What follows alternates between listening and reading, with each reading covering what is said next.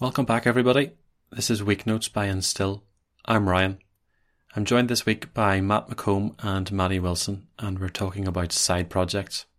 Let's get to it. You should totally put uh, a microphone on your hardware budget. I totally should. And I also need to get a proper webcam too, because in my confined space, I have a laptop stand and then the laptop's in the corner and then my screen's in front of me. So I have to keep turning around to the laptop if I want to actually look at people on video calls, which is it's quite James Bond to pivot around to look at people every so often. It's very dramatic. So a webcam mounted in the monitor would be nice. I think it's probably got to that point in lockdown now where you really just do have to invest in the right equipment. Yeah, unless we open up, in which case we'll be back to the office and you won't need it anymore. So that's true. I think it's too late to buy any new hardware with my own money because I feel that we're going to be out soon that's where I'm at. That's some positivity for this uh, people listening to this episode. It's almost done. Don't buy any new webcams. The ones that you have will do. So then, do we expect to see the share price for Zoom drop dramatically now? yes, time to sell. yeah, stock recommendations from Maddie. You don't notice how bad a thing is until someone comes along and says that's terrible, and then you go, actually, yeah, you're right, it is. I need to fix that. So camera setups and microphone setups, we've been surviving perfectly well with crappy webcams and laptops for years. And then all of a sudden somebody comes along and says, you know, that camera's not very good. You realize, yeah, that's not, and I really should invest some money and get something decent. I never noticed how bad the MacBook Pro cameras were until we went into lockdown. It's actually an embarrassment considering the, the front facing camera that's on your iPhone is pretty good. Like just yeah. put that camera in the Macs. Like you have the components there, you have a supply chain. You don't almost think it would be cheaper to just use the same camera everywhere. But it's thickness. It's Jony Ive and his thinness. It's all Jony Ive's fault. I think that I think that era of Jony Ive is dead. I think there's going to be new Macs out this year, and they're going to be thicker, and they're going to have more ports, and they're going to have a better camera. Tara got one of the M1 Macs, and his camera is a lot better. If you want to call them. They they say that nothing changed, only the image processor, because you know, it's using an image processing from the iPhone now. But I think the hardware is nearly the same. Okay, so let's actually talk about side projects. On the Northern Ireland Tech Slack, there's been a discussion about interviews and doing technical exercises as part of an interview. And I know it's not quite the same thing, but it's slightly related. And it comes to the question of should we as developers always be prepared to do work outside of our day jobs in order to keep ahead? Should we always be doing homework? Is that acceptable? I don't think it should be an expectation. Like everybody obviously has different levels of commitment in their lives. And as a dad of young kids, I would love to have an hour every evening to program.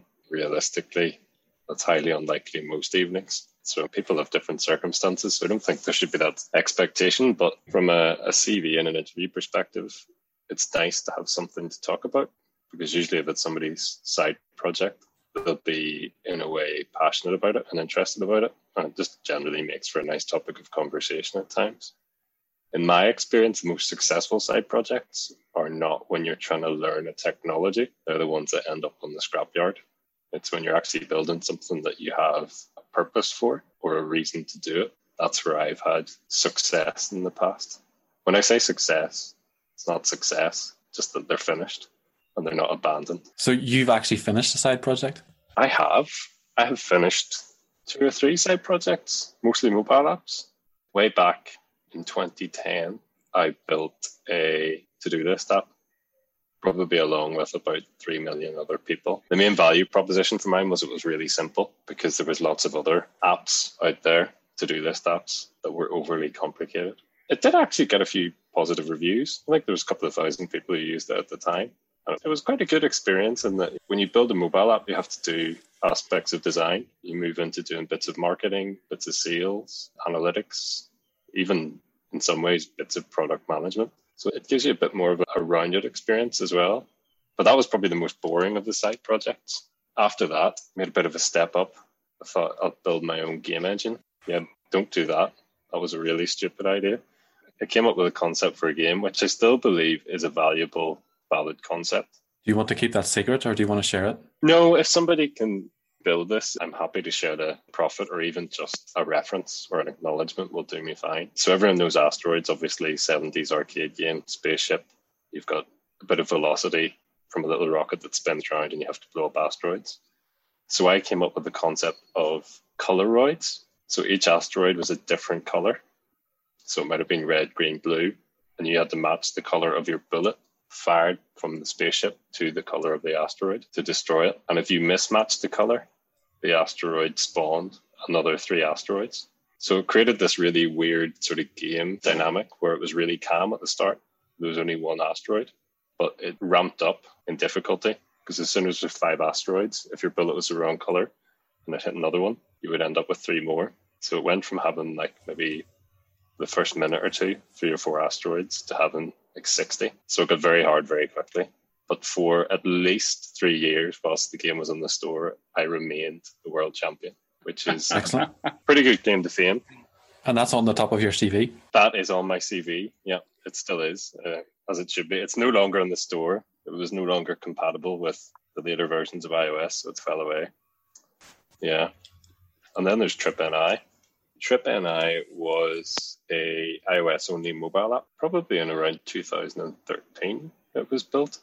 It was built at a time that TransLink, our local bus and rail company, had an older version of their journey planner, which anybody who used it probably remembered that it didn't work very well. You probably couldn't find your stop. And if you could, it didn't list all of the, the bus or trains going past. And there's quite a few limitations to it, and there was no mobile app either. And it definitely wasn't a responsive web page at the time. And if you couldn't find your bus or your train, then you had to go and download the PDF from the TransLink website. It started as an exercise to try and scrape the website for the PDFs and then parse out the timetables into a SQLite database so that I could then publish that and other people could use it. Once I'd done it, I then wondered if it could actually do live search on a mobile app over the SQLite database with all of the, the parsed route information in it. And that all worked quite well. So we built a little mobile app around it, which let you see all the departing buses from a stop or plan a journey from a departure to a, a destination point. And then moved on to doing journeys with stops as well, all using locally stored data. So you didn't even need a, a connection. The most tedious part of it was that I wanted to do location based search. If you were nearby a stop, that you could search to find the name of that stop. So you didn't have to know where you were on the bus or rail map. But obviously, there was no GPS coordinates because there was no data. So I went through the database and found 100 or 200 top mentioned stops, and then went on to Google Maps to try and find them on a map to get their lat long coordinates to manually put it into the database. That was dedication. That is dedication. That is dedication. And did you crowdsource that? Is that now officially published open data? I was going to give it back to TransLink and they didn't want it. I think at that time there was a really long running dialogue between the development community and TransLink before all of this, where they were pushing for open data. And TransLink every single year had responded with a reason as to why it hadn't been published yet. So I don't know if I ever published a database. I might have, I might not. I think Open Data NI is pretty good now. It has a lot of this information. You could probably build your app with a lot more ease these days. I was going to build an app for the glider just to sort of send me push notifications whenever the next glider was coming. And at the time, there was no glider information on Open Data NI, but it was promised that it was coming. Yeah, Open Data NI is a treasure trove for this kind of stuff. It is. Unfortunately, at the time, it wasn't, but it didn't exist. it didn't exist. The question I was going to ask Matt is Would you define a side project as being finished? Would that be one that's been pushed to the App Store? I think if you can take any side project to the point where it's a publicly usable product, it's finished. I think to get to that point is incredibly hard with a side project. Last couple of percent that makes it humanly consumable. I think that's the, the challenging part, especially as a developer as well, when you're trying to do design and stuff yourself. Although there is great services out now there for crowdsourcing design as well. Current side project, I haven't even discussed that one yet. I'm currently using Fiverr to get some app icon designs. So I was able to get a, an app icon design for 10, 15 pounds, which feels like a real treat to yourself. Once you put in that effort building a mobile app, if you can get an icon for it, it feels like you've really rewarded yourself. You've got something nice to badge it with. If you can publish it, yeah, I think that's the measure of success. So if you go onto my GitHub profile, you'll see like a graveyard of side projects. There's a website called killedbygoogle.com where it shows you all of the services that Google has started and then killed. I need to create my own one where it's like not even brought to life by Matthew.com. And it's just this huge list of side projects that never got off the ground. I think that's what you're aiming for. If you're looking to learn something or looking to experiment something, I think that's fine. I think it's going to be abandoned. I don't think any good app idea or concept is ever brought to life off the back of wanting to learn a particular language or framework or technology. So I think having a good graveyard of abandoned technical side projects is a positive thing. Yeah. Whenever people ask me about applying for jobs, especially like grads and stuff, and say any advice, I say set up a GitHub account and just fill it full of junk. It doesn't even matter what's in it. People will just look at it and go, "Yeah, there's some stuff on here," and then move on. As long as you have something that looks like you're busy, then that's what's most important. I'd caveat that by saying probably shouldn't be template projects. yeah, just forks of a whole load of other people's repos. Yeah, yeah. Fork this and change the README. Also, caveat: if you're applying for a job and still, um, I'll not be fooled. I'll go and have a look at the actual repos. but uh, my my side project started similar to Matt, just mobile apps. Really, for me, I have this rule where I get paid to do certain things as a developer. So I get paid to write tests and I get paid to do back end work. But for me, the parts of development that I find that aren't work is iOS apps. So mostly any of my side projects that I've actually put effort into have all been app based because it doesn't feel like work to me. Everything else feels like work. So me and a few friends had a few different projects. One of them was called Gumtree Spy. And this was before the Gumtree app was on the Android App Store. I didn't know if there is a Gumtree app on the Android App Store or not, but at the time there wasn't. So we obviously saw the gap in the market to put an app on the Android Play Store with the word Gumtree in it. Because whenever somebody searched for Gumtree, our app would be top of the list. so we had one called Gumtree Spy, and it, it was a scraper based project as well. It's just you scrape Gumtree for products that you were interested in. So let's say you were going to buy a piano. You would say, alert me whenever a piano appears in the Belfast area below a certain amount of money, and it would just ping you whenever that appeared.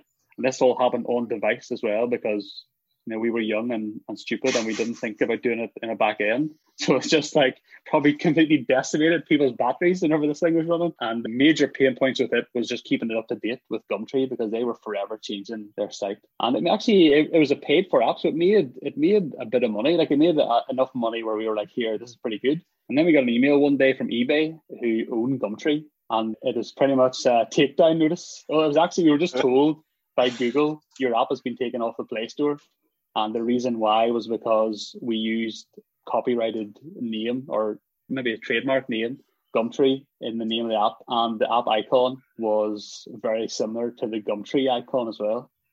So yeah, that was like one of those things where it's just like, yep, I got a takedown notice for something that I made. Clearly, Maddie, it was because they felt threatened. I think so, and I, also have to say I did very little work on it as well. I was just there just because it was Android. I was like, uh, yeah, I don't really want to work on this. We'll build an iPhone version as well, but the iPhone one never got off the ground. So yeah, it's quite ironic that you could almost do that today on iOS and get away with it. Seems like that's a, an issue on the the App Store, impersonating yeah. other apps. That seems to be the way to make money in the App Store now is to take somebody else's app and build a clone and just beat them in SEO or was it app search optimization or whatever. Yeah. Which is annoying because at the, at the time it was just like you could make some money on the App Store, but now it's just way too competitive. You got to build a service instead. Yeah. It's kind of funny that on Google you got caught, whereas on iOS you could probably get away with it. So that was your first one. Any more apps? That was the one that was the most successful, I would say, because it made money. I made one similar to Trip NI as well. It was called Traffic Watch NI, and uh, it pulled the RSS feed from. I think the, is the app called? Is there a website? Is the website actually called Traffic Watch NI? Mine was called something like that, Traffic NI Traffic or something like that. It pulled the RSS feed and plotted that all on a map.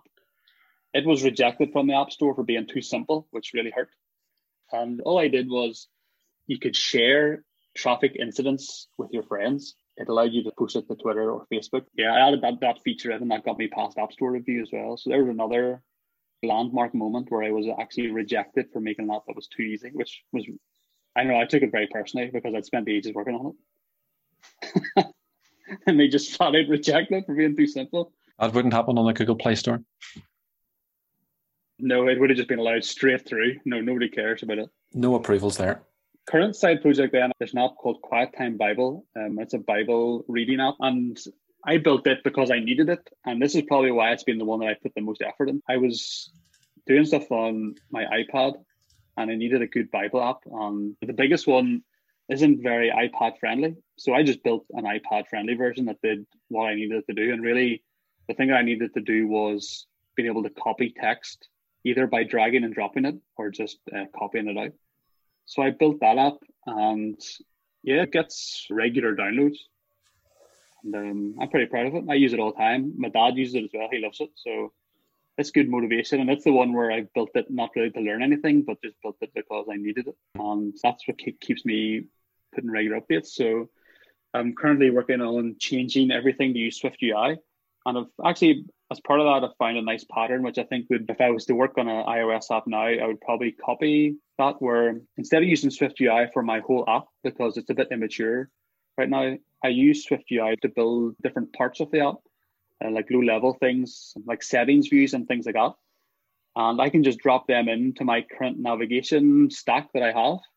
So it means that I keep the, the part that's of Swift UI that we have found complicated at and still is just dealing with navigation. So you can still use UIKit to do all of that, but then host Swift UI views inside of your existing stack. And it's just been a really nice way to migrate my app, which I built before Swift UI was even out, and just slowly add new things. So I started with my settings view, which looks like any other iOS settings view. Swift UI is perfect for that. Um, and I was able to just drop it in. And as part of that, you get things for free, like you get dark mode support and things like adaptive text, where if somebody has their text size turned way up on their iPhone, my view now supports that without me having to actually do anything.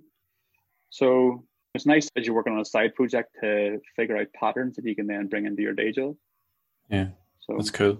But you would say then that just because your quiet time app is published, that it's not finished? No, it's not finished because one of the things I wanted to do was to build an app that is always adding features to it with iOS releases. So if Apple adds something new in iOS 15, I would try and find one thing that I would add to my app because I like doing it. It's more like relaxing for me to play out with that stuff and then I get to learn about that thing. So in iOS 14, obviously widgets were the big thing. So I added a widget to, to my app, and it was a nice, you know, couple of hours of work just. So whatever happens in iOS 15, I'll just pick one thing and add it into QuietTime. Yeah. So I also released this year the Mac version as well, which was fun. It's using Catalyst just, it's not a native app, but I'm going to write my own native Mac app as well because Catalyst is nice, but it's just not ready yet. It still feels like you're using iOS app on your Mac. Again, it's just a nice way to slowly migrate on to a different platform. And I find that on the Mac App Store, you'll get a lot more downloads than you will on iOS App Store because there's less apps. So it's sort of like the early days of iOS where you can get to the, the top of search results a lot easier. Yeah. But I think Mac users tend to be a bit more discerning than iOS users. Is that a fair statement? To be honest, I have I've had a lot of iOS feedback, very little Mac feedback. Was waiting for that to start. It took a while. Whenever I first pushed the the iOS version, there was radio silence for a long time. But now I've been getting you know regular emails about adding different Bible versions, things like supporting adaptive text, stuff like that. I will get emails from people. Somebody complained that my dark mode was too dark, and they actually sent me an email saying that they would like it to be a wee bit lighter. which I just thought was funny because I'm just using like the native dark mode stuff. Like I didn't do anything fancy for it. And just yet take it up with Apple. Even like get an email like that's nice to know that there's somebody out there using an app that you made and hopefully they're finding it useful, no matter what it is. So if you've written a piece of code and somebody's using that, it just feels really good. I guess like we get paid to build products for people and people use it all the time, but for some reason it doesn't feel as satisfying as something that you've built. It just feels like more of an accomplishment it's nice to think one day you might see someone using one of your side projects in the wild, as long as it's not causing them harm or telling them the wrong bus. yeah. you got to find something that doesn't feel like it's work. It feels that you're just playing about, and it's hard to do that sometimes. I think you just got to be really passionate about what you're trying to build. If it's just something that you're like, oh well, this is a good idea, even if you think this is an idea that's going to make me millions, if you're not passionate about it, you're probably not going to work that hard at it.